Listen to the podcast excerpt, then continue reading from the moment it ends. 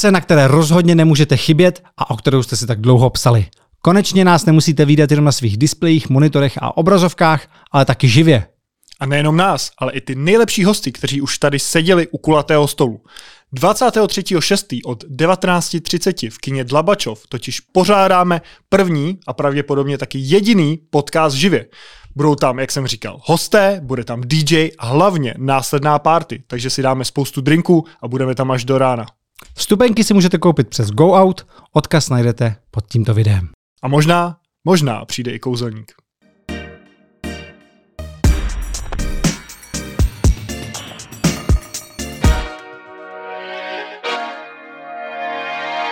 Dnešním hostem u kulatého stolu je hokejový brankář Karel Vejmilka. Ahoj. Ahoj a děkuji za pozvání. Ahoj. Musíme začít mistrovstvím světa, které nedávno skončilo. A četl si novinové články nebo sledoval si sociální sítě v průběhu šampionátu? Eh, musím říct, že tady tomu se snažím eh, vyvarovat, protože samozřejmě dokáže to člověka docela svázat, když eh, čte určitý články a, a řeší to. Někdo samozřejmě to řeší víc, někdo méně a patřím k té druhé půlce protože mě to přijde zbytečný a snažil jsem se prostě koncentrovat eh, hlavně, hlavně na hru, na hokej a, a neřešit nic moc kolem, protože uh, potom uh, je to, mám už zkušenosti s tím, když jsem to dřív řešil, že to prostě je, je na tu hlavu nátlak zbytečný, další ještě a člověk je dost pod tlakem během toho turnaje jenom z toho, z toho stresu a, a všeho okolo a tím, tím, že bych sledoval ještě další články, tak by to bylo uh, víc na škodu, než, než uh, k nějakému užitku. No. A rozhodil tě to jako někdy v minulosti, jak ty říkáš, že dřív jsi, si to jako víc četl? Určitě jsem dřív jako to vnímal víc, nebo hmm. snažil se třeba... Jestli číst, to pak bylo vidět jako na tom výkonu, že jsi pak nebyl spokojený, že jsi říkal, um, ale byl jsem třeba hlavou někde jinde? Tak samozřejmě, když se nějaký zápas nepovede, tak potom člověk to řeší o to víc a, a tu hlavu to zaměstná zbytečně natolik, že pak řeší každý komentář a, a ty lidi si stejně vždycky budou uh, psát, co chtějí, takže uh, z tohohle už jsem uh, tak nějak uh, se snažil trošku uh, odprostit a, a neřešit tolik ty komentáře hmm. a, a články obecně. No, kdyby si je četl, tak hlavně ze začátku bylo hlavní téma, proč nechytá Karel Vejmelka. tak proč si nechytal ze začátku? Byly tam nějaký zdravotní důvody, nebo to bylo čistě rozhodnutí trenérů? Tak já jsem ze zdravotního hlediska byl stoprocentně přichystaný a prostě do brány jít a, a nebyl tam žádný takový problém, který by mě limitoval, takže bylo to samozřejmě rozhodnutí trenéra, ale on na to má eh, stoprocentní právo a, a prostě byli jsme všichni tři nachystaní do brány a, a už jsme neřešili, jak se trenér rozhodne, prostě nějak to bylo a to je další věc, proč eh, já jsem prostě byl nachystaný jít, a, ale neřešil jsem už ty okolnosti, které nemůžu ovlivnit, hmm. takže eh, nějakým způsobem jsem se snažil Eh, to neřešit, a, a, ale být prostě nachystaný, když mě trenér pošle chytat. No. Jak moc dopředu vy se dozvíte, kdo z vás chytá? Uh, tak měli jsme to nastavený teďka uh, den dopředu vždycky, že nám trenéři oznámili, že chytáte na ten, uh, vlastně další, další den zápas večer, takže um, vždycky to bylo takhle daný jako už před turnajem dopředu a, a ten program byl jasně daný. Taky byly velké spekulace, kdo má to finální slovo, jestli to je Kare Jalonen nebo Zdeněk Orst. Uh, tak uh, oni spolu nějakým způsobem komunikují, tak, ale vím, že jako hlavní trenér vždycky finální slovo měl Kary. Ten vám to oznamoval? Ten nám to, no oznamoval nám to Zdeněk Orst, ale po schválení vlastně Karyho, takže uh, oni nějakým způsobem se, se domluvili spolu, ale Zdeněk Orst s náma jako s golmanama komunikoval nejvíc. Hmm. Teď zrovna v tuhle dobu, co natáčíme, tak když narážíme na trenéra, tak se jedná o budoucnosti právě uh, Kariho Jalonena v rámci působení v národním týmu. Uh, jak ty to vidíš? Myslíš si, že ta odpovědnost, uh, vlastně, že by měl být jako nějak pokáraný za to, vlastně třeba i tím, že ztratí tuhle tu funkci za to, že se jako nepovedlo úplně tak tohleto mistrovství? Já si myslím, že ne, že uh, on pořád dělá maximum a, a musím říct, že je velký perfekcionalista, že se snaží dělat hodně videa, tak jak je to teď moderní u každého trenéra a důležitý už, bez toho to prostě nejde, ale on je vyloženě ten typ, který uh, i na ostatní soupeře třeba se chodil dívat většinou přímo na stadion, že to nesledoval třeba jenom z televize, že mu to nestačilo a chodil, chodil přímo do hlediště, takže už jenom to si myslím, jak je do toho zapálený a mluví samo za sebe, že tu zodpovědnost prostě na sebe dokáže vzít a, a já musím říct, že jsem asi nezažil trenéra, který by byl větší detailista a tady ty, ty, ty věci kolem jako řeší hodně a uh, někdy jsem si říkal i, že možná by bylo lepší, kdyby si dal chvilku pauzu, ale samozřejmě je to jeho styl, je zkušený trenér, ví, co mu uh, funguje, co ne, takže nějakým způsobem už asi um, umí, umí tady ty věci vyhodnotit a, a co je pro ten tým přínosný. No. Já si právě říkám, jako proč by za to měl nést odpovědnost jenom ten trenér, za to, že se hmm. jako něco pokazilo, že se to nepovedlo tak, jak se plánovalo, když vlastně, jestli to jako není odpovědnost celého toho týmu i vlastně těch hráčů. No rozhodně, tak eh, na ledě hrajeme hlavně my hráči, eh, ten trenér nám může dát eh, nějakou strukturu, jak, jak hrát, a nějaký plán. Samozřejmě na každého soupeře se připravujeme zvlášť, takže ten game plán je potom jiný na každý zápas, ale myslím si, že, vždycky jsme byli maximálně připravení a věděli jsme i ten systém toho soupeře, jak kdo bude hrát, takže v tom rozhodně problém nebyl. A kdyby se teda stalo to, že by byl Kari Alonen eh, odvolaný z té funkce, dokáže si představit nějaký jiný jméno, který by ho zastoupilo? Koho by třeba ty si tam chtěl, kdyby nebyla možnost jiná? Uh, musím říct, že úplně takhle nějakého svého favorita nemám, ale ve výsledku um, teď je pořád trenér ještě Kari a, a já musím říct, že Um, tak jak na mě působí ty dva roky, co je u nároďáku, tak uh, si myslím, že budeme těžko hledat lepšího trenéra, který mm-hmm. bude nějakým způsobem přínosnější v tuhle chvíli, a, ale samozřejmě není to na mě to rozhodnutí, ale uh, jenom prostě chci, chci říct to, že si myslím, že pro to udělal maximum a, a že rozhodně jenom jeho chyba to, to určitě není. A jaký on je v kabině? My ho známe samozřejmě, když vystoupí před novináře, že je takový s většinou, hmm. ale zažil si ho, že, že tam byl i nějaký výbuch emocí, ať už na tomhle šampionátu nebo na tom loňském, kdy se vlastně získal ten bronz a hmm. otáčeli se tam zápasy. Ale musím říct, že vyloženě, že by chodil po kabině, házel věcma a kopal do koše, to jsem nezažil, protože přece jenom on jako Finn má tu povahu trošku jako chladnější, ale zažil jsem ho i, i letos, i vlastně loni, vždycky jeden zápas, prostě, kdy se nám to nedařilo a, a ten výsledek nebyl optimální během první nebo druhé přestávky, tak tam musel zvýšit hlas, ale nebylo to nic, co by bylo nějakým způsobem jako extrémní. Jsi zvyklý na horší. uh, už jsem zažil horší, no, musím říct. Jaký to byly zápasy? Uh, letos to bylo vlastně, uh, když jsme hráli ten zápas, uh, co, jsme, co jsme prohrávali uh, se Slovincem 2-0, hmm. uh, tak uh, tam po první třetině vystoupil a uh, musel zvýšit hlas a, a prostě promluvit nám rázně do duše, protože tam ta hra rozhodně nebyla uh, optimální a věděli jsme, že prostě potřebujeme ty body získat, aby jsme potom měli ten jistý postup do čtvrtfinále.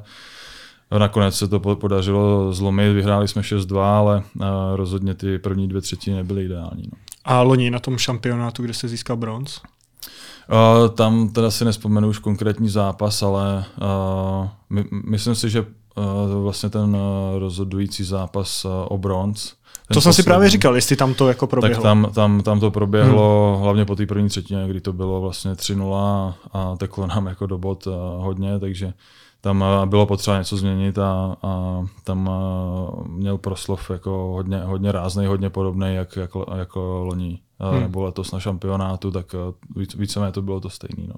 Mě vždycky zajímalo, jaké máte vztahy vy jako brankáři, když jste v jednom týmu, hmm. protože chytat může jenom jeden, sice jste spoluhráči, ale prostě o to místo nějak bojujete. Přijde mi to trošku podobný Formule 1, všichni sledujeme seriál Drive to Survive, hmm. kde jsou jezdci v jednom týmu, ale vlastně strašně spolu soupeřej. Tak měl, jaký máte vztahy v reprezentaci? Teďka třeba Šimon Hrubec, Marek Langhammer.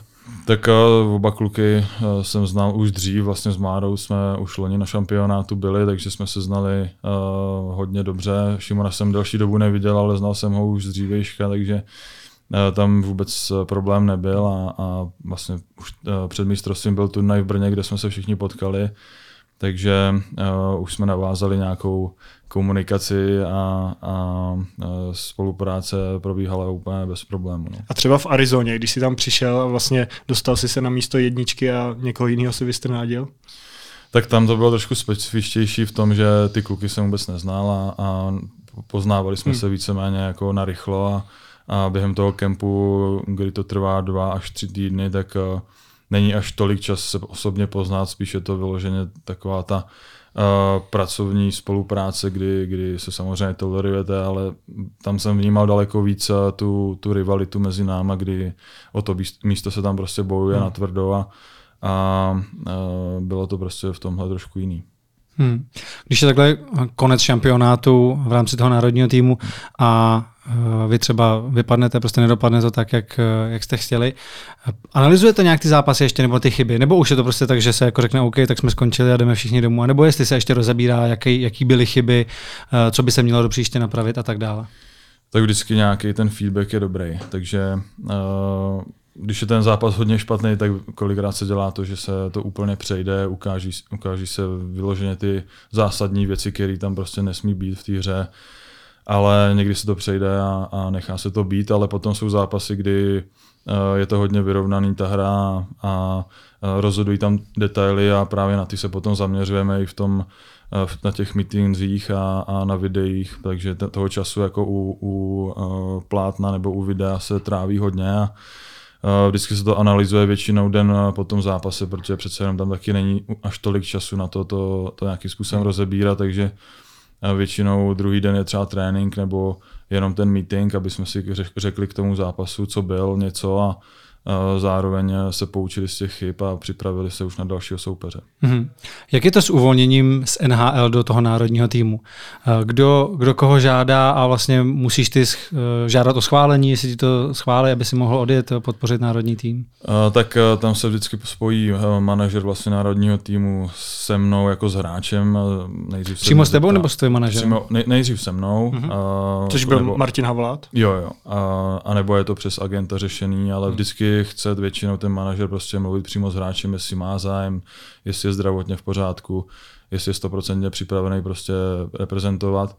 A až na to konto, tak eh, se baví eh, oba ti manažeři, jak klubu, tak reprezentace mezi sebou, eh, jestli s tím teda souhlasí klub a, a potom ještě musím absolvovat vlastně výstupní zdravotní prohlídku, kde uh, klubový Vystupní lékař... teda v NHL. Jo, jo, v NHL. Hmm. Uh, tam mě musí ten um, klubový doktor prostě schválit to, že můžu uh, odjet na, na národák a uh, to je vlastně ta poslední uh, překážka pro to, abych, abych mohl jet. No.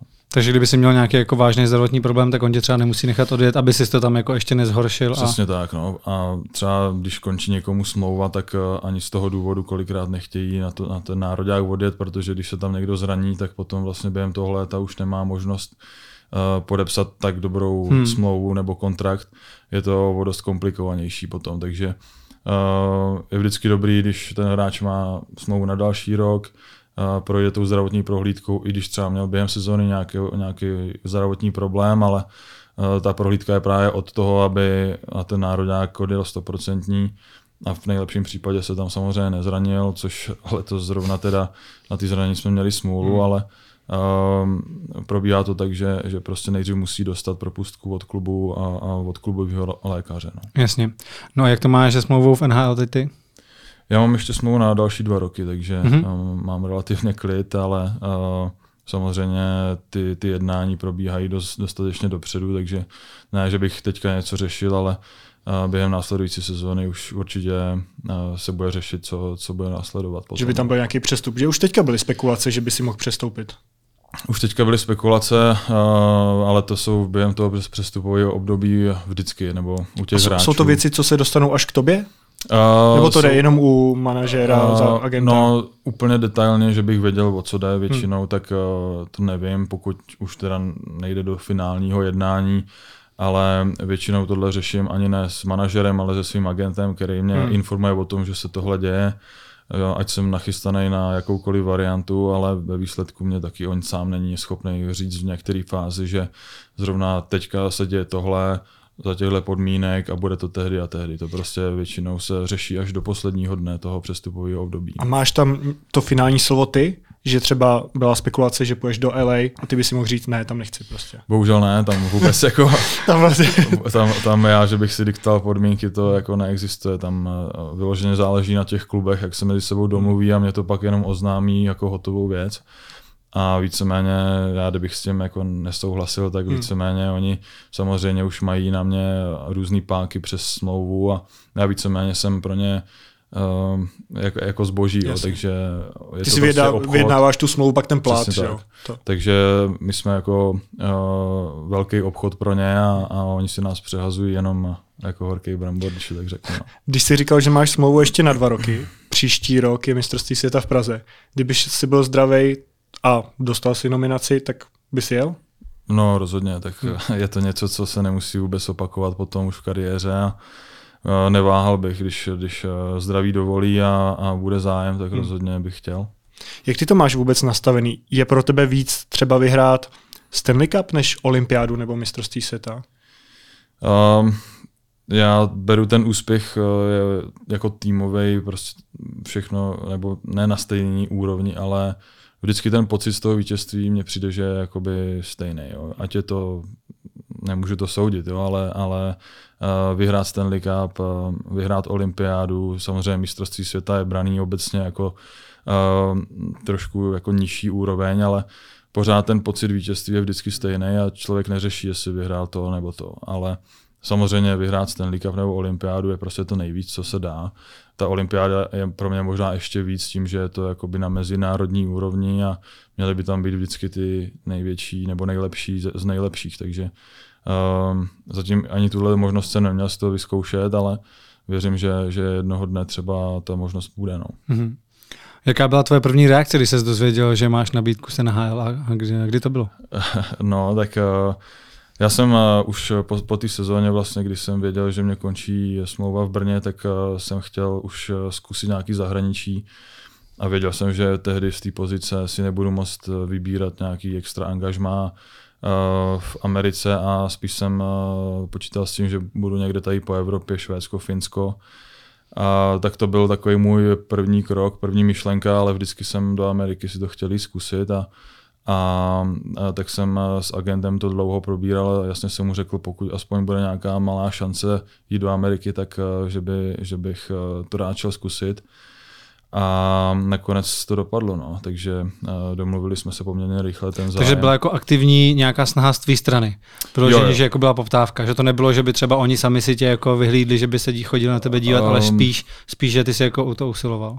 Tak, uh, nedokážu říct, jestli přímo nejdřív volal agent tam, ale většinou je to ten, ten první in, in, um, nějaký zájem musí od toho klubu. Většinou to není jako od z té hra, um, strany jako hráče, ale musí ten klub mít nejdřív zájem. Takže uh, nejdřív jakoby volali oni, jestli vůbec bych tam chtěl, ale samozřejmě už je to zase na to konto, že ten agent uh, rozhodí sítě a, a uh, už se rozjede ten kolotoč, kdy ty týmy zjišťují z Evropy, kteří hráči jsou, jsou kmání a o koho by měli zájem. Takže já jsem tam neměl těch nabídek tolik, ale z Arizony vyloženě ta nabídka byla uh, dobrá a uh, měl jsem i šanci na ty podmínky, jaký tam byly, takže tam budu chytat, takže viděl jsem, že se tam mění brankářská pozice a, a chtěl jsem hlavně jít do týmu, kde budu mít aspoň nějakou šanci se probojovat do toho mm-hmm. týmu a uh, věděl jsem, že, že pokud někde by to mohlo být, tak to je Arizona. No. No a ty už si teda, že on tě draftoval Nashville mhm. Predators mm. a ty už si věděl teda, že už to bylo nějak předomluvený, že půjdeš do té Arizony, že tě pak nějak vyměnějí, nebo jak, protože ono to trvalo docela dlouho, že no, jsi byl no. draftovaný v roce 2015 a vlastně poprvé jsi pak zahrál v roce 2021. Jo, tak uh, tam po tom draftu vlastně ten klub uh, tak má na mě tři roky práva a po té době, co uplyne, tak se ze mě stane jakoby volný hráč a může mě podepsat kdokoliv. Ale během té smlouvy, kdyby mě ten tým nechtěl, který mě draftoval, tak se nemusí eh, domluvit mezi sebou nějak. A je to zase takový složitější proces, ale během těch tří let, když eh, vlastně mě eh, nepodepsali, tak já jsem se stal volným hráčem a mohl mě mít víceméně kdokoliv. No. A, ještě, ta... no, a ještě v tom meziobdobí tedy těch vlastně šest let pro tebe, hmm.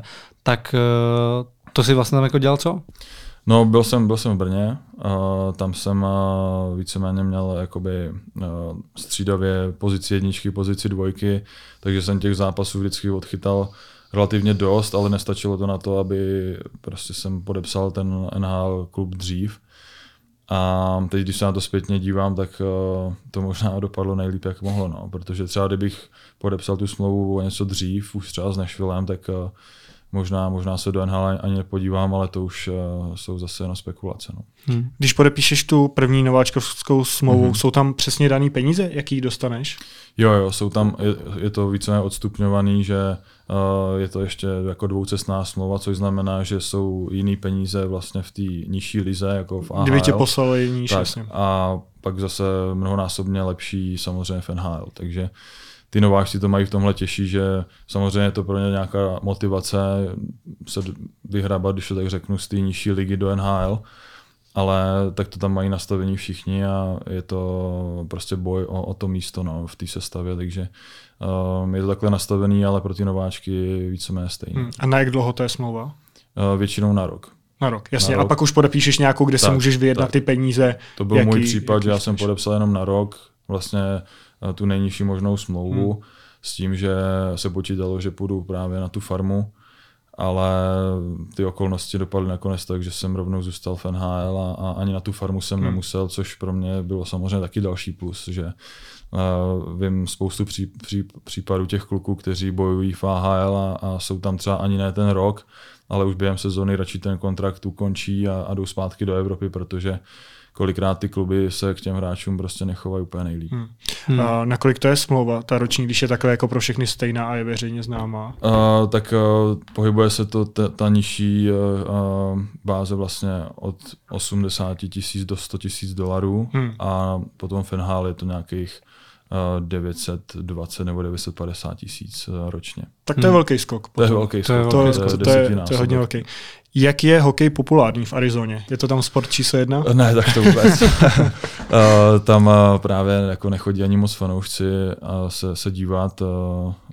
Je to, je to až třeba pátý, šestý sport, bych řekl. No. První je samozřejmě baseball, americký fotbal, hmm. basketbal a nikomu se tam moc na zimák nechce, no, do, do té zimy. Zase by se mohli schladit, že jo, v těch letních, letních perných dnech. Jo, tak ale každý je radši u bazénu a, a, a nebo, nebo jde prostě na baseball, no, takže bohužel v tomhle je to škoda, protože to město je docela velký a hmm. uh, ten potenciál toho těch fanoušků je tam dost, dost jako uh, velký, ale Uh, bohužel hokej si tam vlastně nenašel nějaký svý místo, no, lepší. Chodí nějaký hvězdy se podívat? Často vidím záběry, jak na stadionu v NHL je nějaká hollywoodská hvězda, co podporuje pravidelně ten tým. Chodí někdo na vás známý? Uh, myslím, nebo nespozoroval jsem to, že by tam byl třeba zabraný na, na hmm. obrazovce hmm. někdo, ale, ale vím, že jako basketbalisti, baseballisti chodí, uh, že třeba na sociálních sítích je to vidět, ale Není to tak, že by tam byli třeba pozvaní od klubu a, a,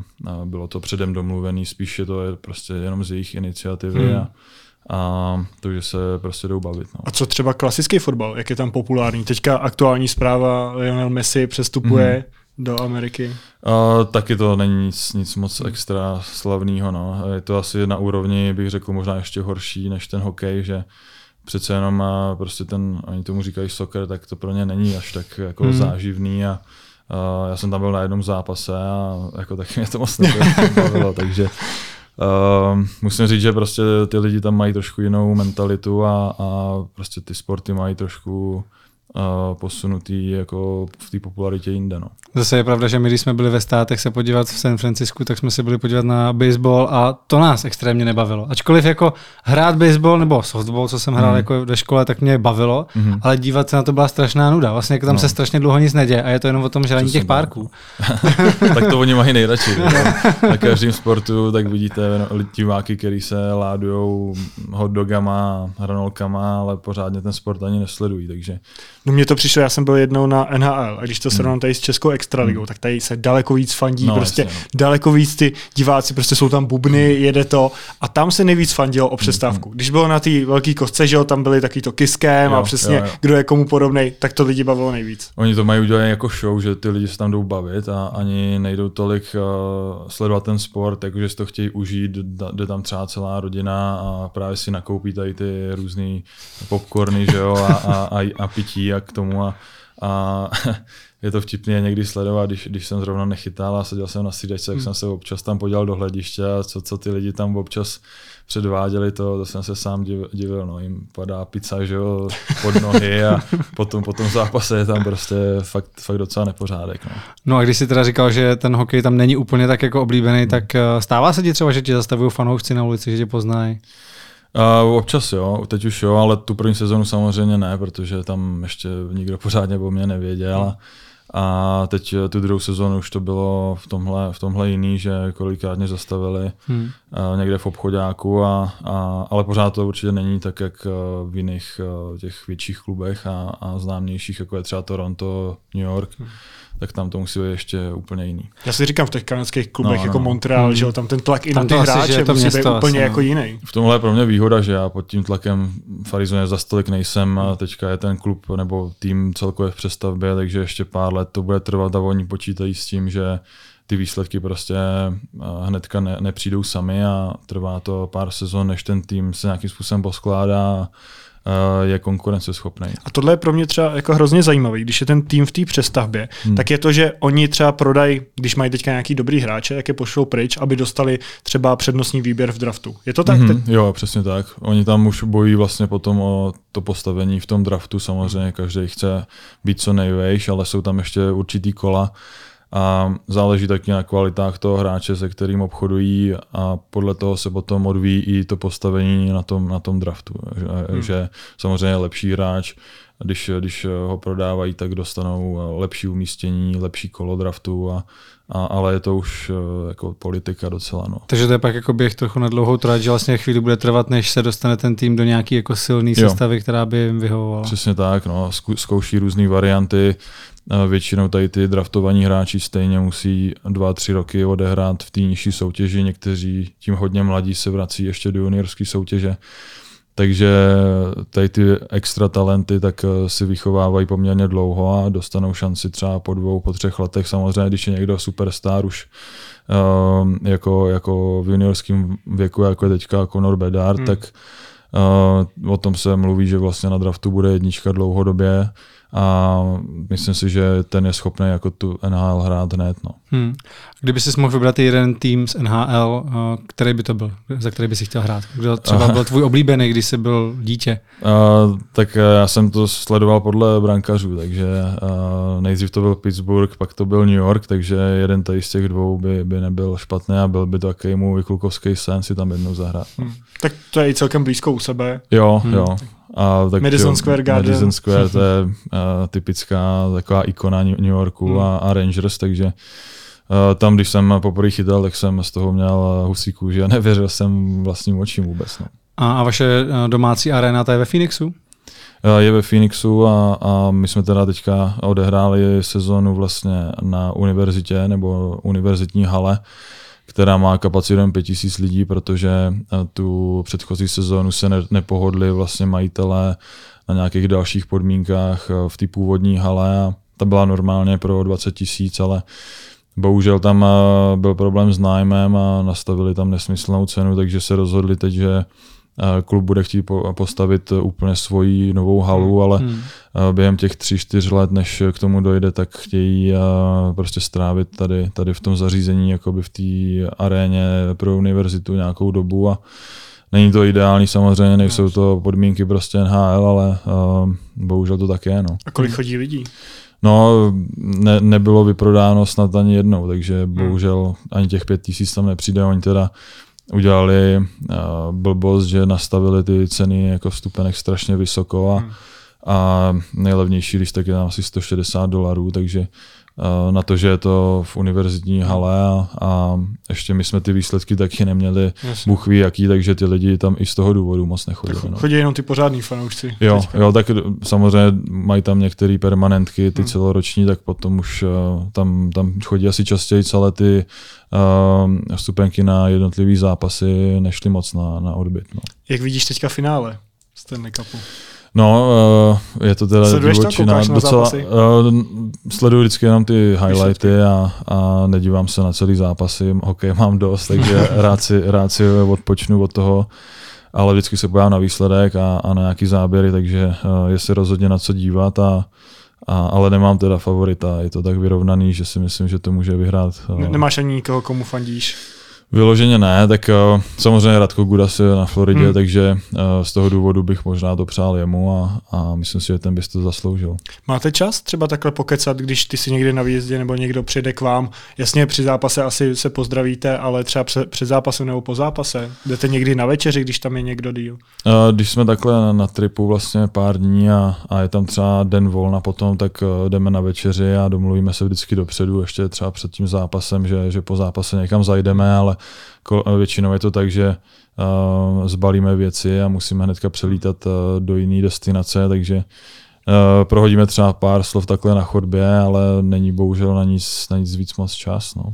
Přímo v Arizoně máš tam nějaký další Čechy? Já vím, že v týmu vlastně nikoho hmm. nemáš, ale třeba nevím, z jiných sportů jsou tam nějaký Češi nebo někdo, kdo tam žije, ani vlastně sportu se nevěnuje, s kým jsi v kontaktu? Uh, tak uh, Vyloženě jsme tam asi jako nepotkali, ale vím, eh, právě fotbal tam hraje jeden eh, Čech mladý a tak o to, jako psali jsme si, ale pořádně jako osobně jsme se hmm. neviděli.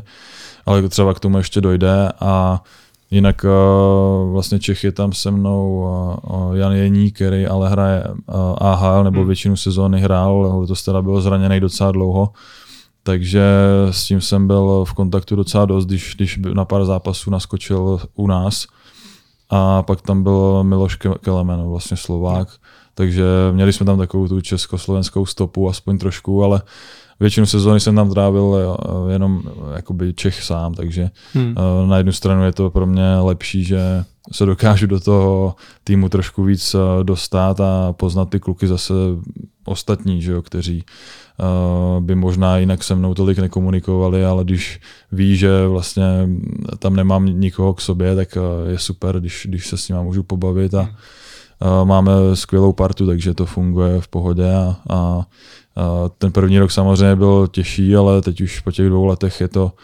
Uh, super, že, že všechny znám a uh, kdo přijde nový, tak uh, už jsem tam zamazák. Takže je, je to takový, že když takhle oni jako vidí, že jsi tam sám, že se k tobě třeba chovají jako líp, nebo, nebo když tam nastupuješ jako nováček, tak jako na tebe koukají skrz prsty, že jsi zelenáč. A... Jo, tak samozřejmě to trvá pár dní, než si na sebe zvyknete, že jo, a, a než, se, než se jednotlivě poznáte, ale um, potom, když oni vidí tu snahu, že jsem se nějakým způsobem chtěl zapojovat do těch, do těch konverzací a, a že prostě s nimi chci trávit i ten volný čas, tak zase se na to dívají trošku jinak, protože sami mě říkali, že většinou Evropani třeba ani nechtějí se s nimi bavit, nebo nechtějí chodit třeba na ty večeře společně, nebo tak, takže Samozřejmě záleží na každém, ale, ale já se snažím jakoby s těma klukama prostě poznat i mimo hokej a trošku poznat e, část rodiny třeba a, a zase se bavit i třeba o něčem jiným. No. Hmm. A jak tam takhle, jako, že ty máš týmu většinou Kanaděny a Američany, že jo, hmm. tak e, jak tam takhle pohlíží vlastně na český hokej? Je to jako jenom naše představa, že vlastně jako český hokej pořád jako silná, dobrá úroveň a že máme jako spoustu legend, mají o tom i oni takový povědomí, anebo naopak je to právě tak, že si to jenom myslíme my? Ne, tak eh, ten český hokej je tam pořád velká, velká ikona, spoustu hokejistů tam zanechalo velkou stopu, takže samozřejmě všichni znají Jágra, všichni znají Haška a tady ty legendy, který... Co třeba Michálek, ten hrál, že za Arizona? Jo, tak přesně tak, Michálek, vlastně Radim Verbata tam byl. Uh, jako spoustu tady těch hráčů, třeba kon- konkrétně Zbyňa Michálek, ten tam trénuje vlastně uh, malý kluky a, a je v té organizaci pořád. Uh, má vlastně svého syna pod sebou, takže ten, ten se angažuje pořád do hokeje jako trenér teď a beru ho tam jako legendu, takže hmm. uh, je super, že obzvlášť tam teda si dávají důraz na to, aby se o ty legendy starali a, a dokáží jim nějakým způsobem to vracet po, po té kariéře. No. Co nějaký vstupní rituály, právě když tam takhle přijdeš nový, máš něco, jako že musíš něco udělat, nějaký úkol, nějakou, nějakou challenge? uh, měli jsme tam uh, karaoke, jsme museli zaspívat, museli jsme si vybrat písničku a, a uh, bylo to vtipný, že zrovna jsme jeli jakoby z team buildingu autobusem a, a tam uh, se museli vlastně dopředu k tomu mikrofonu do, v autobuse a, a musel, jsem, musel jsem zpívat. No, takže Co to jsi bylo, vybral za písničku? Uh, Sweet Caroline jsem zpíval. tak to je takže to jsem, typická eh, Přesně tak, to jsem znal slova a, a říkal jsem si, to je takový nejmenší zlo pro mě. a, a, tak kluci mě pomohli, zpívali taky, takže, ale samozřejmě jsem si to musel vytrpět trošku. No. A platíš nějaký pokuty třeba za pozdní příchody, za první čistý konto, předpokládám? Uh, jsou tam, jsou, máme, máme přímo uh, i ceník na, na, na jakoby uh, pokud, takže Řekni nějakou Uh. částku třeba za první čistý konto, kolik jsi zaplatil. uh, to bylo, myslím, uh, tisíc, tisíc dolarů. A to jde do kasy a z To toho se pak kasy, platí přesně prostě ty tak, no. večeře a takhle. Přesně tak, to se, to se potom zhromažďuje a potom nějaká ta společná, společná večeře na konci sezóny, nebo pak se dělají i rookie party, kde vlastně um, ti nejmladší hráči tak prostě se složí a, a zaplatí vlastně uh, nějakou, nějakou večeři, tak je to, je to už taková tradice taky, ale uh, tady z těch peněz, co se vyberou, tak se uh, potom prostě udělá večeře a, a většinou se to prostě vybere až na konci sezóny. Víš, za co si platil největší pokutu? Uh, asi tady za to, no. Tady těch, ta, ta, ta první nula byla uh, taková asi největší pokuta, no. A, To je vtipný, že oni by měli být rádi, že jo? A naopak za to Jo, tak- pokutu. Přesně tak, to já jsem jim říkal, jako vy byste mě měli ještě platit. že jo. Takže, ale ne, tak eh, prostě patří to k tomu, je to tak nastavený tady u nás, že vždycky je nějaký ceník, prostě třeba tady, tady konkrétně jsem zažil, že se platilo i třeba za narození dítěte nebo, nebo Hmm. za svatbu, za, za rozvod, takže potom, se to, potom se to už samozřejmě stupňuje. No, ty A v částky. národním týmu tohle to je, nebo ne? Je taky, no. A samozřejmě trošku v menší míře, protože Za tam... možná ne. Jo, taky samozřejmě kluci mají hat nebo třeba první gol v nároďáku, uh, my máme nulu, uh, i, i třeba první start, kdo má premiéru v týmu, tak, tak většinou platí. No. Co třeba angličtina? Byl to pro tebe nějaký problém, když jsi vstupoval do NHL? No, tak já jsem samozřejmě ze školy něco uměl, ale to většinou jako nestačí, takže jsem, eh, když jsem věděl už, že půjdu hrát do Ameriky, tak jsem si zaplatil svého jakoby rodilýho mluvčího a půl roku jsem k němu chodil. Takže to mě hodně pomohlo. To jsem litoval toho, že jsem to neudělal dřív, protože uh, samozřejmě člověk, když mluví a, a s někým, kdo, kdo prostě je, je rodilej, tak je to úplně jiný než potom ve škole. A jak to bylo intenzivní? Uh, většinou dvakrát týdně. Jo. Takže uh, samozřejmě to jsem se pak cítil dobře, ale pak když jsem tam přiletěl, tak zase ta americká angličtina je trošku jiná než ta britská, takže um, trošku jsem s ním bojoval, trvalo to, tři, čtyři měsíce, než jsem dokázal se s nima bavit, ale uh, teď už si myslím, že, že je to lepší. No. Jak se tam řeší oblečení v kabině? Já vždycky vidím ty fotky, jak se nastupuje, že v tom tunelu. Musíte nosit obleky, když jdete na Musíme, zápas? no. Máme, máme daný, že uh, vždycky před zápasem musíme prostě všichni být uh, jakoby s kravatou, normálně oblek. Uh, Ale nemáte mít- týmový ty obleky, je to ne, na vás. je to, je to Ta- na takže nás. třeba když David Pastrňák nosí taky ty Tak. extravagantní, tak ty si můžeš vzít taky. Přesně tak, jakýkoliv oblek, ale musí to být oblek s kravatou a Hmm. společenský boty nebo polobotky a, a nesmíme mít eh, roztrhaný džíny, uh, musí to být vyloženě prostě oblek, a, a, aby to ladilo, ale už se neřeší jako design. No. A máte tam někoho, kde je takhle extravagantní? Jo, tak je tam uh, spoluhráč Clayton Keller, který, který si na tom hodně zakládá, ten má na každý zápas snad jiný oblek vždycky, že nechápu, kam to dává. Takže uh, já těch obleků mám dohromady asi 6 nebo 7 a, a teď, teď mě to stačí. No. Hmm. Ty jsi nastoupil několikrát i proti Conoru McDavidovi. Je pro tebe jako brankáře ten hráč nějak jako specifický? Že se na něj jinak připravuješ, poznáš, když už na tebe jede? Hmm. Tak eh, on je specifický v tom, že se nedá jakoby odhadnout, co udělá. Jo? Že u některých hráčů tak eh, v určitý situaci tak nějak tuším, kam pojede, jestli změní směr doprava, doleva, nebo udělá tohle, ale u něj prostě se to nedá ani, ani odhadnout, protože je tak rychlej a, a ty ruce má tak šikovný, že, že prostě v každé ty situaci si dokáže poradit jinak než, než předtím a v tomhle je prostě nejlepší na světě. No. A je, je opravdu jako odskočený od těch ostatních hráčů. Já když sleduju nějaký ty sestry, jak mi fakt přijde, jakože přesně v tou, rych, Hmm, tou rychlostí těma rukama, tak je někde jinde. Je, je to jako ještě jiný level než všichni ostatní. Nedá se přirovnat k nikomu, kdo by tam mu sahal aspoň pokotníky. Prostě je to jako výjimečný hráč, který eh, si myslím, že zase tady nějakou dobu nemusí být. No. Hmm. Ty jsi říkal, že teda dokážeš v té rychlosti, když na tebe někdo jede, poznat, co to je za hráče. Máš už teda naučený, přesně jak ty říkáš, že nějaký hráč dokážeš odhadnout, že udělá tohle, takže už vidíš, jede na mě tohleto číslo, takže předpokládám, hmm. že půjde doleva. Tak uh, my vždycky třeba teď na mistrovství jsme měli i 5-6 hráčů z každého to, toho týmu a věděli jsme, co třeba dělají na nájezdy, hmm. že mají nějakou svoji klíčku oblíbenou, takže jsme se na to přímo na videu dívali, měli jsme svůj uh, samostatný meeting jenom pro brankáře a tady tohle jsme tam rozebírali, takže do toho máme ty videa všechny ještě uh, vlastně ve složce na, na mailu, takže kdykoliv chceme, tak se na to můžeme sami podívat i bez trenéra, aby jsme věděli a byli připraveni, co konkrétně ti hráči dělají. Ale to jsou, ty nájezdy jsou zase trošku něco jiného, než potom klasická hra a ti hráči se na ty úrovni už umí přizpůsobit a, a nedá se úplně na to spolíhat, že udělá zrovna to, co dělá většinou. No. To jsem si přesně říkal, jak probíhají ty tréninky v reprezentaci, hmm. že si tam 14 dní, 3 týdny hmm. maximálně, tak co se tam trénuje u těch brankářů, že tam není žádná taktika, že jo, tam vlastně no.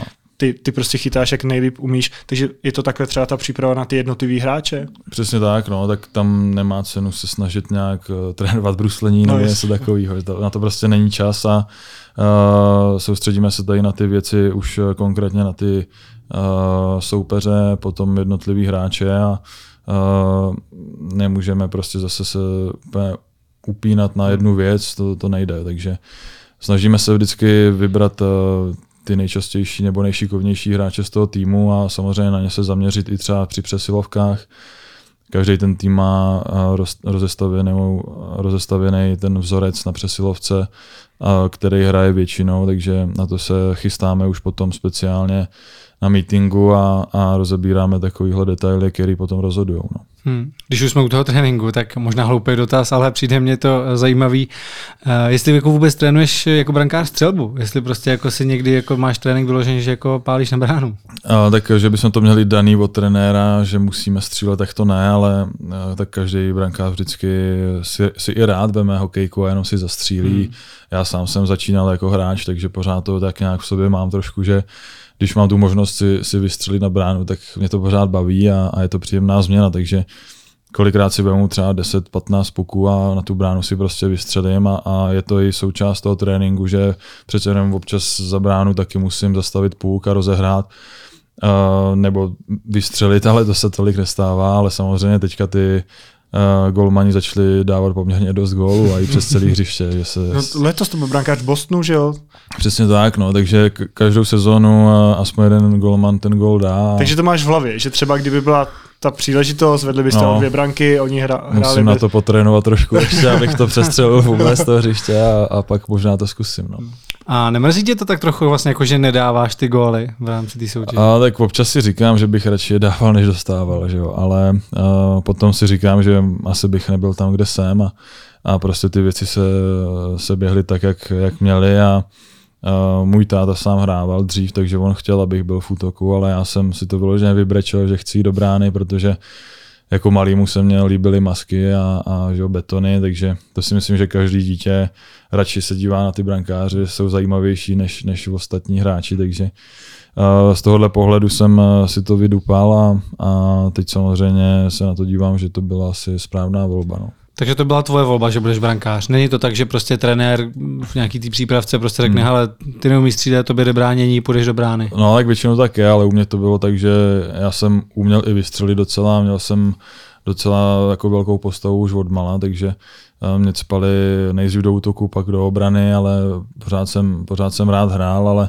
pak se někdy kolem 7. 8. roku to zlomilo a chtěl jsem si zkusit aspoň jít do brány, ale už jsem tam zůstal. No. No, tak byla to dobrá volba, jak asi, říkáš asi sám. No. no. Jak zvládáš během eh, sezóny v NHL ty přelety? Měl jsi někdy jako problém jako s časovým pásmem, s tím posunem a takhle? A, tak uh, on je to o zvyku trošku. No. To tělo si na to potřebuje zvyknout, takže první třeba měsíc a v té sezóně je to, je to nezvyk a je to náročný pro to tělo. Musí člověk hodně spát, bát na tu regeneraci a, a pořádně, pořádně se na to připravit, na tu sezónu, protože je dlouhá ale eh, během pár týdnů tak, eh, tak si na to člověk navykne a tam jsou nejhorší ty dlouhé přelety, kde je posun třeba tři hodiny a to už je pak znát. No. Ty, ty Vy máte hodiny. klubový letadlo. Uh, jo, jo, jo, přesně tak. Hmm. Uh, takže víceméně je to, je to v tomhle usnadněný, že nemusíme lítat linkou, ale je to potom uh, už navázaný i na to, že s námi lítají kustodi, kteří berou všechny věci vlastně, všechny bedny. Takže uh, máme svoje letadlo, ale, ale i třeba novináři s námi lítají, takže neletíme tam vyloženě jenom sami jako tým. Ale takže dělají s tebou ještě rozhovory To naštěstí ne, ale uh, vždycky, vždycky je to tak, že lítají lítá třeba 100 lidí v tom letadle. No. Hmm. Vždycky mě zajímalo, jak je to ze zdravotního hlediska v rámci takhle profesionálních sportovců. Hrál si třeba někdy jako s horečkou, nebo že ti vyloženě jako bylo nevolno, že si i přesto to jako uh, hecnul a šel si do toho zápasu? No, tak uh, nestává se to moc často, ale uh, někdy člověk prostě není stoprocentní, no, takže uh, ta horečka je, nebo teplota je docela, docela častá, že uh, člověk prostě do toho zápasu jde s tím, že mu jako není nejlíp, ale ví nebo dokáže se na to nachystat i tak, přestože ví, že prostě dokáže ten 100% výkon podat, ale pak jsou eh, dny, kdy prostě to samozřejmě nejde, není to možný, že jo, člověk, eh, když má nějakou zimnici nebo něco, hmm. nebo i třeba to zranění nějaký, nejčastější, co, co jsem vždycky měl třeba natažený tříslo, tak to, to prostě s tím člověk nic neudělá, musí tomu nechat ten klid, takže Um, tohle jsou takový největší problémy, ale musím zaklepat, že nikdy jsem neměl nějaký vážný zranění, který by mě vyřadilo na třeba pár měsíců. Takže eh, z tohohle pohledu uh, se snažím tomu i předejít tím nějakým stretchingem a, a těma věcma okolo. No. Jak ty to máš s rozhovorama? Jsou období, kdy jako odmítáš do novin dávat nějaké rozhovory? Třeba teďka na mistrovství mi přišlo, že si moc jako nedával rozhovory. Hmm. No ale tak nebylo to tak, že bych odmítal, ale, ale vyloženě to zase nevyhledávám. Prostě hmm. když se mnou někdo chce udělat rozhovor, tak s tím nemám problém, ale zase se do toho nehrnu a není to něco, co bych, co bych vyloženě vyhledával. No. Trošku jsme tady probírali to brankářské vybavení. Je ještě v posledních letech nějaký vývoj u brankářů, třeba v těch maskách, betonech? Je to každý, každý rok se něco změní. No. A co se tam mění třeba? Jsou, jsou to taky detaily, různě eh, třeba na betonech různý zapínání, oni ty eh, jednotlivé komponenty dělají už eh, každému brankáři na míru, takže každý ten beton má prostě jiný, i když je to třeba stejná značka, ale ten beton může mít různé tvrdosti, většinou jsou to tři, čtyři jakoby tvrdosti a, a v, v různých částech toho betonu to může být jinak tvrdý, takže um, existují různé uh, specifikace, kde ten brankář si nabo, navolí úplně všechny možnosti, takže... Není... Takže si prostě jako navolí, že ta horní část bude tvrdší, tady tak, to bude slabší, aby se ten přesně tak, no. puk tak, tolik neodrážel. Tak, jak když si uh, navrhuješ nebo objednáváš auto, když tam máš že jo, spoustu barev, eh, různé konfigurace, tak tohle je dost podobný systém. No. A to pak musí být ale jako nějaký konfigurace, které jsou ekologicky asi lepší než ty druhý, ne? Nejenom jako co ti vyhovuje, ale kdyby se třeba vědělo, že prostě když budeš mít měkčí betony, tak se s tím prostě líp hmm. chytá, že by si to dával každý. Uh, jo, ale tak každému vyhovuje něco jiného. Někdo má radši ten beton měkčí, někdo tvrdší, už jsou zase samozřejmě léta zkušeností a ti brankáři vědějí, co, hmm. co, co jim vyhovuje, už si vyzkoušeli těch betonů několik takže postupně samozřejmě každý dospěje pak do té fáze, kde už jsem třeba i já, že ten beton mám každou sezónu stejný, i tu tvrdost a, a nechám z toho objednávat vždycky ze stejnou specifikací. Hmm. No. Co ostatní části, helma třeba?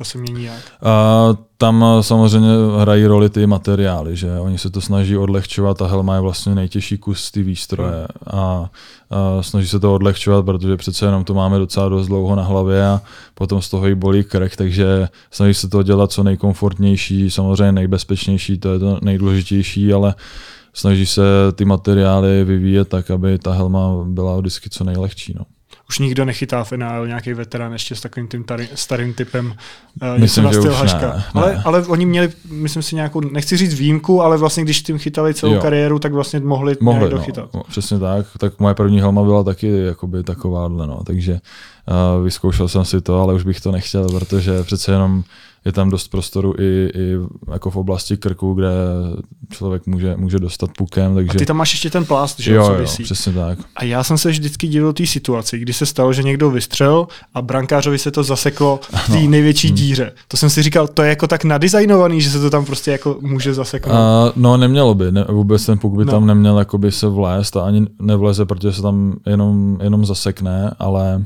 uh, ale už to, zaseknutí je jako hrozně nepříjemný, no. když ti ten puk vlastně se zastaví. Mně se to teda nikdy nestalo, ale viděl jsem uh, záběry, jak, jak uh, některým klukům se to stalo a, a potom ten puk ani ne, ne, nemohli vytáhnout, že to musí už fakt rána, aby tam vůbec se no dostal. No. Víš ty třeba, jaká nejrychlejší rána na tebe letěla? Protože u těch střelců se to často měří, hmm. porovnává se to.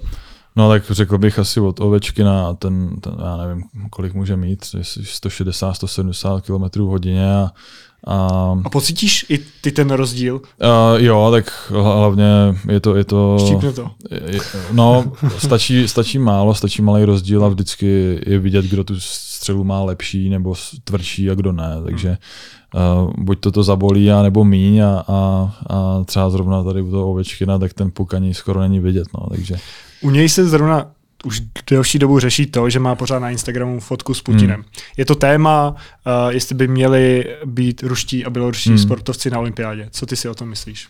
No já s tím souhlasím, tak je to samozřejmě kontroverzní že by neměli téma, být. Že by neměli být, hmm. no, protože um, přece jenom děje se to, co by že nechtěl nikdo z nás a ovlivňuje to každýho z nás denodenně, bohužel, a, a vlastně trpí tím nevinní lidi, no, což je na tom to nejhorší, takže si myslím, že on samozřejmě se k tomu osobně nechce vyjadřovat, což chápu, ale Uh, tu fotku by tam asi nemusel mít. No, bylo to nějaký téma? Řešili jste to třeba? Že to, tady se to docela řešilo hmm. pořád, že, že furt má tu fotku nějak se k tomu... Bavili jsme se o tom, ale prostě nějak víc jsme to neřešili, protože je to jeho věc, je to osobní, evidentně má s ním dobrý vztahy, ale uh, já osobně jako v takové situaci bych, bych uh, asi neváhal a, a odstranil si tu, tu fotku, hmm. protože je to zbytečně jako přilejování uh, do ohně. A, je pravda, že on je vlastně no. v takové jako situaci, že i kdyby jako chtěl si dát hmm. tu fotku pryč, tak vlastně si jako rozhodí vztahy s ním, že, pravda, že no. vlastně jako dá najevo, že hmm. OK, asi hmm. tam ta fotka by neměla být, takže teď on je podle mě v té, že jako jestli si jako rozhodit jeho, nebo jestli jako zbytek světa. No, no jako evidentně budou mít spolu dobrý vztah, že jo, i proto tu fotku asi tam má a dal si tam konec konců ještě předtím, než něco hmm. začalo, takže uh, asi to není jednoduché rozhodnutí, ale uh, um, je to, je to na něm. No. no. další téma je čeští hokejisté, kteří jdou hrát do KHL. Co na tohle říkáš? A, tak v téhle v téhle situaci to taky není asi úplně šťastný a um, samozřejmě je tam uh, ta osobní rovina, že každý tam jde za, za lepšíma podmínkama, je to kvalitní soutěž pořád, ale Znám spoustu případů, že ti hráči sami se třeba vyplatili ze smlouvy a odešli hmm. hrát zpátky, když to byli třeba Švédi, Fini. Tak si myslím, že tohle je správný přístup a, a um, je to něco, co by každý měl zvážit, ale samozřejmě vím, že někteří kluci tam jsou i od nás, hmm. ale už je to každýho věc. No. Jak moc jako hráči máte volno během sezóny? A tak většinou je to třeba jeden, jeden den v týdnu a, a nebo potom máme i Eh, tři dny jakoby v kuse, eh, tři týdny v kuse, že vlastně nemáme ani, ani den volna a pak zase z toho volna je třeba víc, že jsou dva dny, tři dny.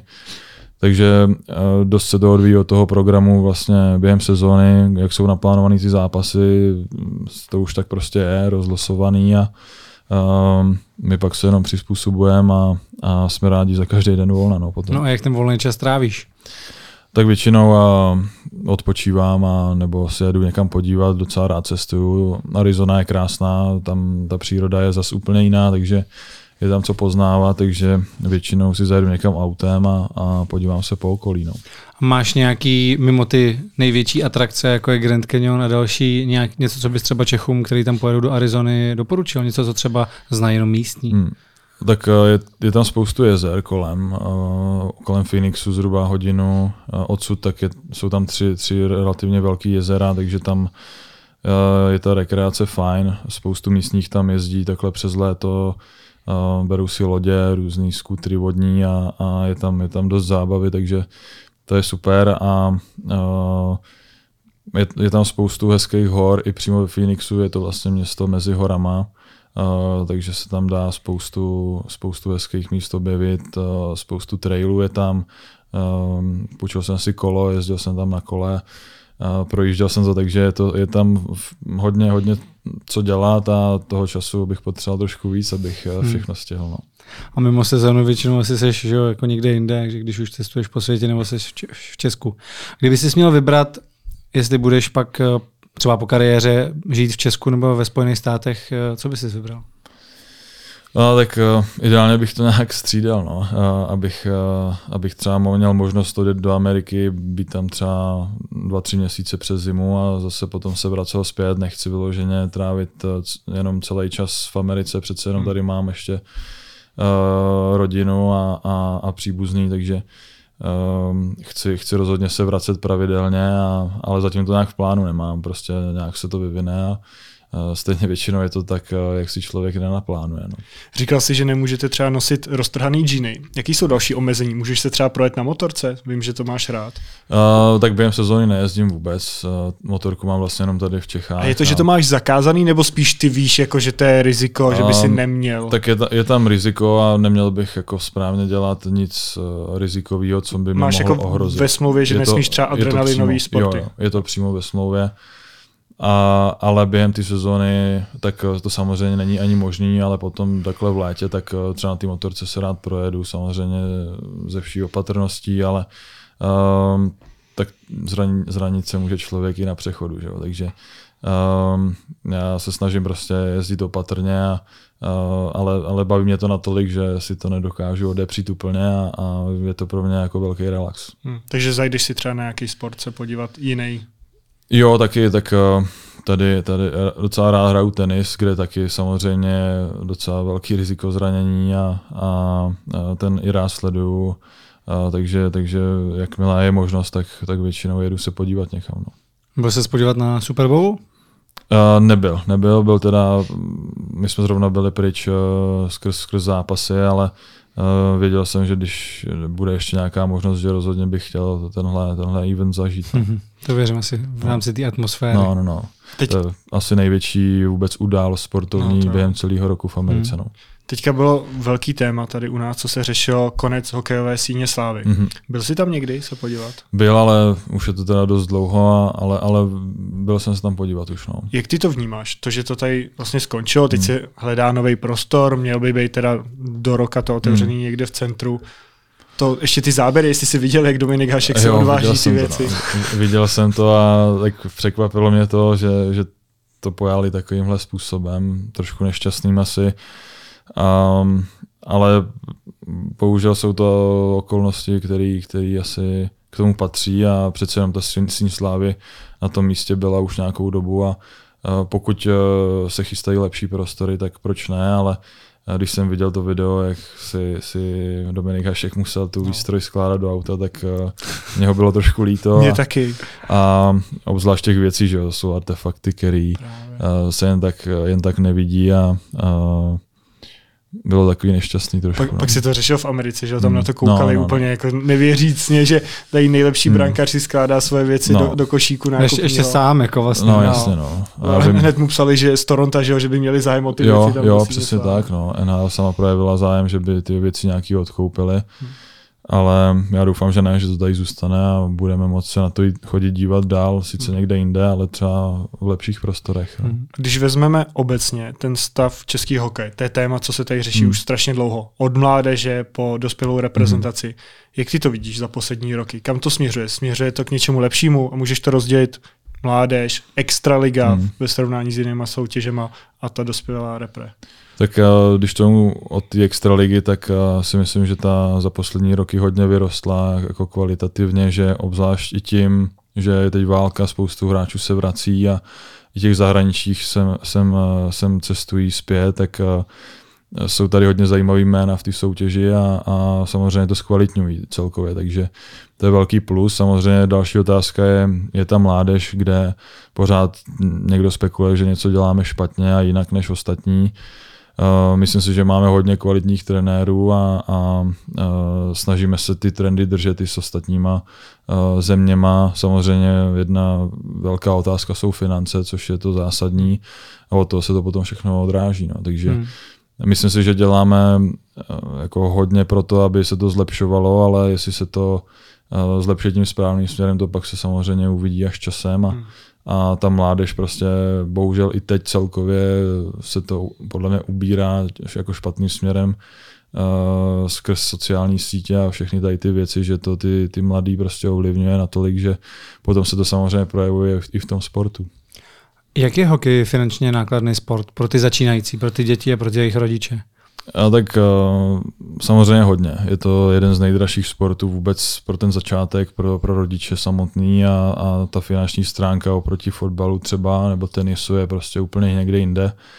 Um, obzvlášť třeba u brankářů je to úplně specifická věc, kdy ta výstroj prostě přesahuje většinou jako vždycky 100 tisíc. A... a to si musíš koupit sám? Já myslel, že třeba když přijdou nějaký ty děti na ty první tréninky, že to mají napůjčovaný. Některý týmy to tak mají, nebo teď už asi většina, ale vím, že za mě ještě to bylo tak, že kolikrát si ty rodiče museli tu výstroj koupit a, a nebylo to vůbec jednoduchý, takže um, samozřejmě teď i akademie uh, hokeje a, a, a tady ty uh, různí sponzoři se snaží tu výstroj dodávat těm nejmladším, ale samozřejmě všechny kluby to taky nedokážou zprostředkovat, takže není to nic jednoduchého, ale uh, myslím si, že je to zase už i tohle o něco, o něco lepší, než to bylo a, a že je to teďka nastavený správným směrem a je to o něco jednodušší, než to rozhodně bylo dřív. No. Hmm.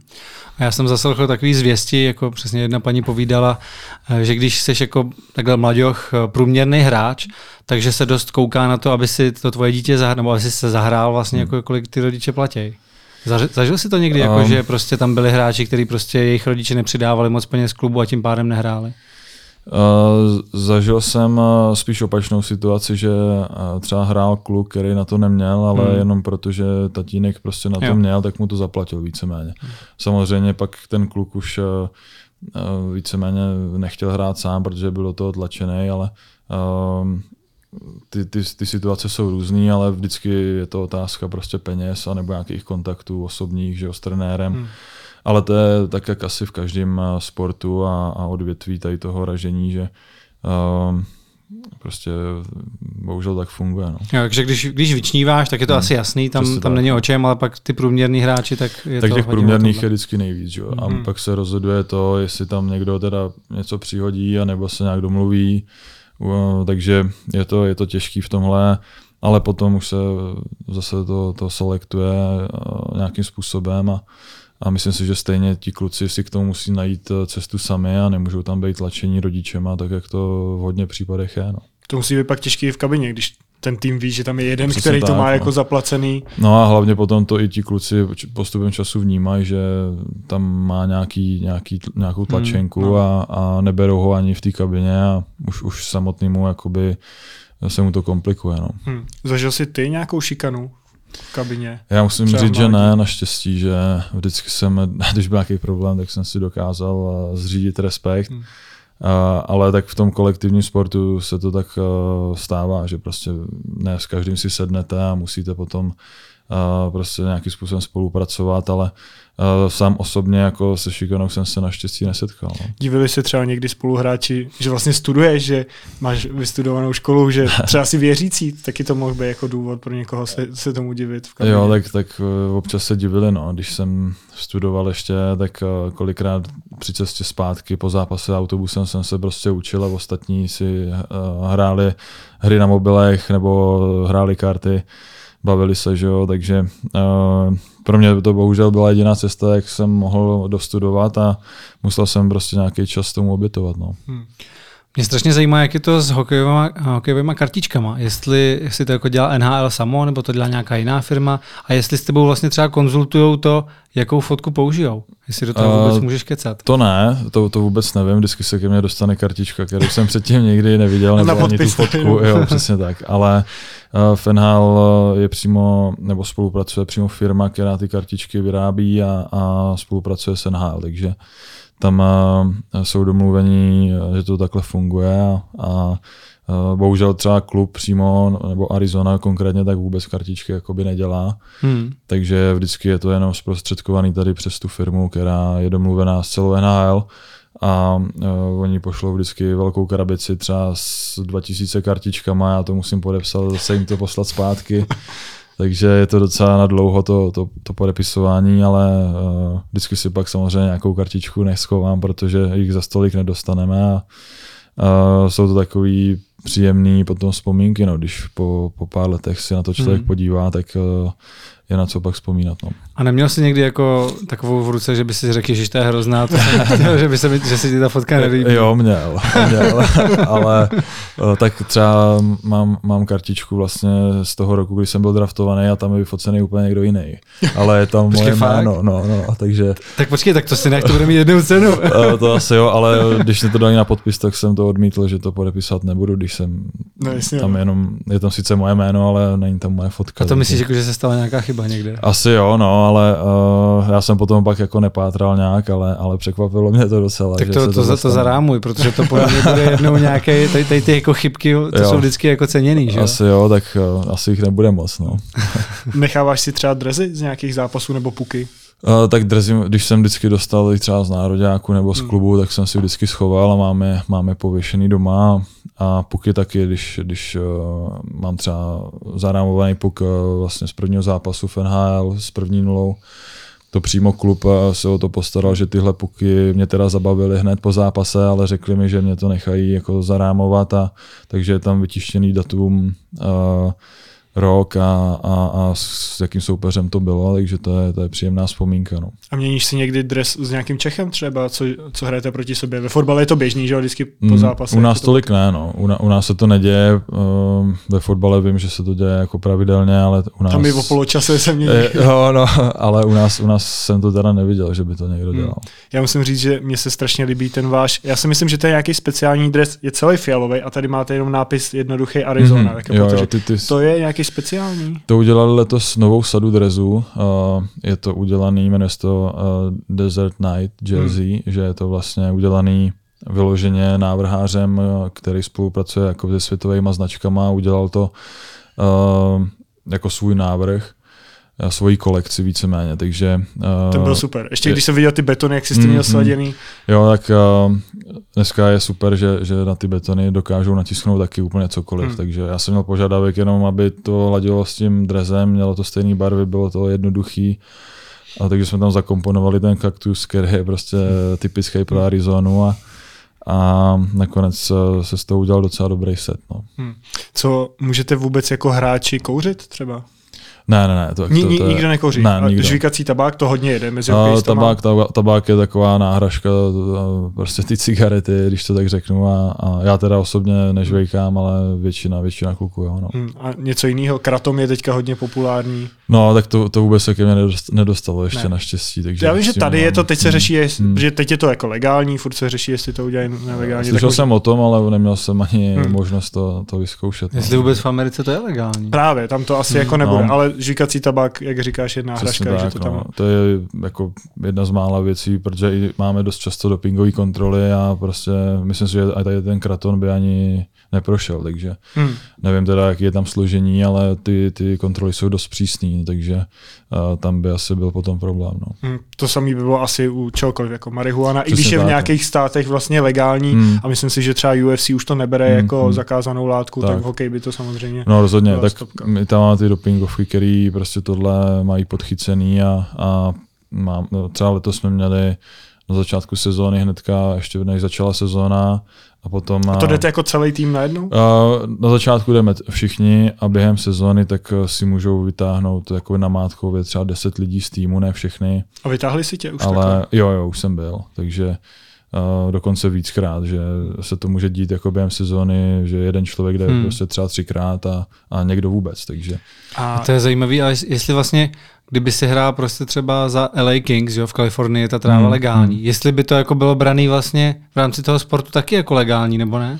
Ne, já myslím, že protože NHL má zase svoje nějaký pravidla a, a potom tady ty dopingovky jsou vedený jakoby od svazu nebo od, od vedení soutěže, tak prostě jsou, nestahují se na to stejný pravidla jako pro normální občany. Hmm. Prostě, no. Když si tě také vyberou, předpokládám, že ty to nemáš třeba jako jiný sportovci, co musí pořád nahlašovat, kde jsou. Ty si prostě hmm. s týmem, takže oni najednou přijdou do toho týmu a řeknou teď kontrola ty, hmm. hned, tě chceme zkontrolovat. Přesně tak. No úplně hned to není, je to třeba tak, že přijdeme, přijdeme uh, po zápase, tak uh, máme třeba nevím, půl hodiny na to se nějak osprchovat Hmm. aspoň. A, ale třeba na mistrovství je to zase ještě přísnější, že tam se kolikrát chodí. Já jsem teda nebyl na ty kontrole, ale vím, že kluci museli jít hned z ledu vlastně na tu kontrolu dopingovou, že ani No. nemají čas se vlastně převléct a, a jdou rovnou. No. Já to znám třeba z atletických závodů, přesně uh, ten člověk doběh, Hmm. hned si ho chytil ten jako No. komisář a celou dobu s ním byl Hmm. a dokavať prostě nešel na záchod, tam Hmm. čekal, že jo, až se, až se vymočí No, do té no,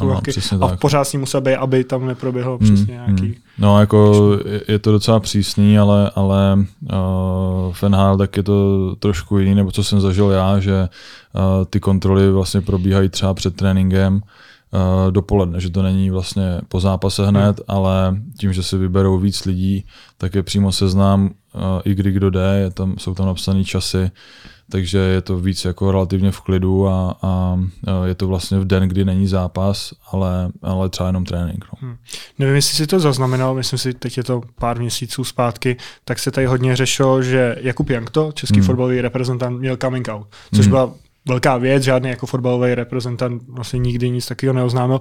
V hokeji jsem nikdy nezaznamenal nic takového ještě. Je to, že to je pořád jakoby tabu, tam oznámit, že je někdo jako homosexuál tím, jak je to takový Hmm. chlapský sport a prostě se to tam jako... Asi, asi myslím si, že jo, že uh, málo kdo to dokáže si přiznat vůbec sám sobě, na Hmm. to, to potom takhle veřejně oznámit, což jako uznávám, Hmm. je to, je to frajer, že, to, že do toho šel takhle. Na druhou stranu si myslím, že to jemu samotnému musí hodně pomoct, že Hmm. je to něco, s čím musí sám bojovat, že jo, a, a může mu to naopak jenom pomoct a, a dostat to ze sebe, takže Um, já osobně na to mám prostě pozitivní názor z tohohle Hmm. pohledu, že proč, proč s tím prostě nejít ven a, a neříct to na rovinu, protože uh, proč, se, proč se za něco schovávat, no, když stejně dřív nebo později se, se to dostane ven. Hmm. A je to jako podle tebe pořád jako tabu v tom hokeji, jakože nevím, jsi měl nějakého spoluhráče, o kterým to, nevím, kabina věděla, ale vlastně on to nikdy nechtěl říct veřejně, protože Nikdy- by třeba protihráči mohli Hmm. mu něco říkat, nebo nevím. Jako nikdy jsem se nese, nesetkal s tím, že by vyloženě se k, tomu nechtěl někdo postavit a Hmm. věděli bychom to o něm, spíš tam jsou vždycky takové narážky na někoho, kdy- když třeba někdo si holí nohy nebo tak, tak mu to dáme, dáme se, sežrát, tak eh, to potom už jsou spíš z toho srandičky, ale nikdy jsem se s tím jakoby nesetkal osobně. No. Hmm. Kdo byl nebo ještě stále je tvým brankářským vzorem?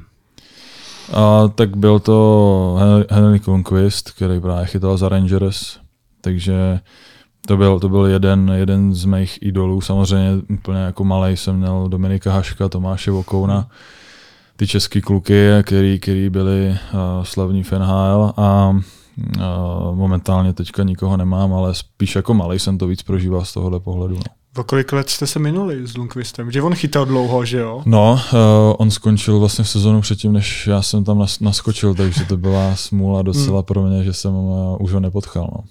Tak, takhle potkat se s ikonou. Jo, tak to nevím, nevím, co bych dělal, no. ale uh, tak byl by to by velký si zážitek. podepsat, no. podepsat kartičku, jo? Asi, asi jo, no.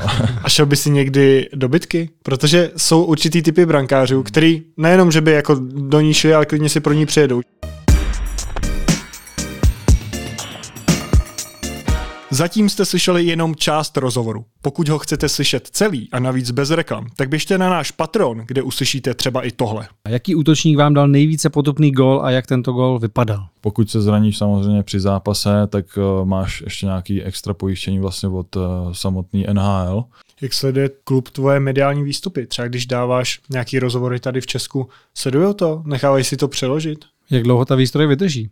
Jak často měníš tu helmu, betony? Nedávno jsem na tom vi- viděl video na YouTube, že brankáři vždycky vystříknou z té lahve uh, trochu vody do vzduchu a tam vysvětovali, že vlastně to nemá žádný důvod, že to začal jeden brankář a teď to dělají všichni. No, tak to já nedělám, protože to dělají všichni, takže právě Ale prý to nemá žádný jako důvod. Kdyby na nás teďka koukal nějaký mladý brankář, jaký bys mu dal rady podle té své kariéry, jak se dostat do NHL?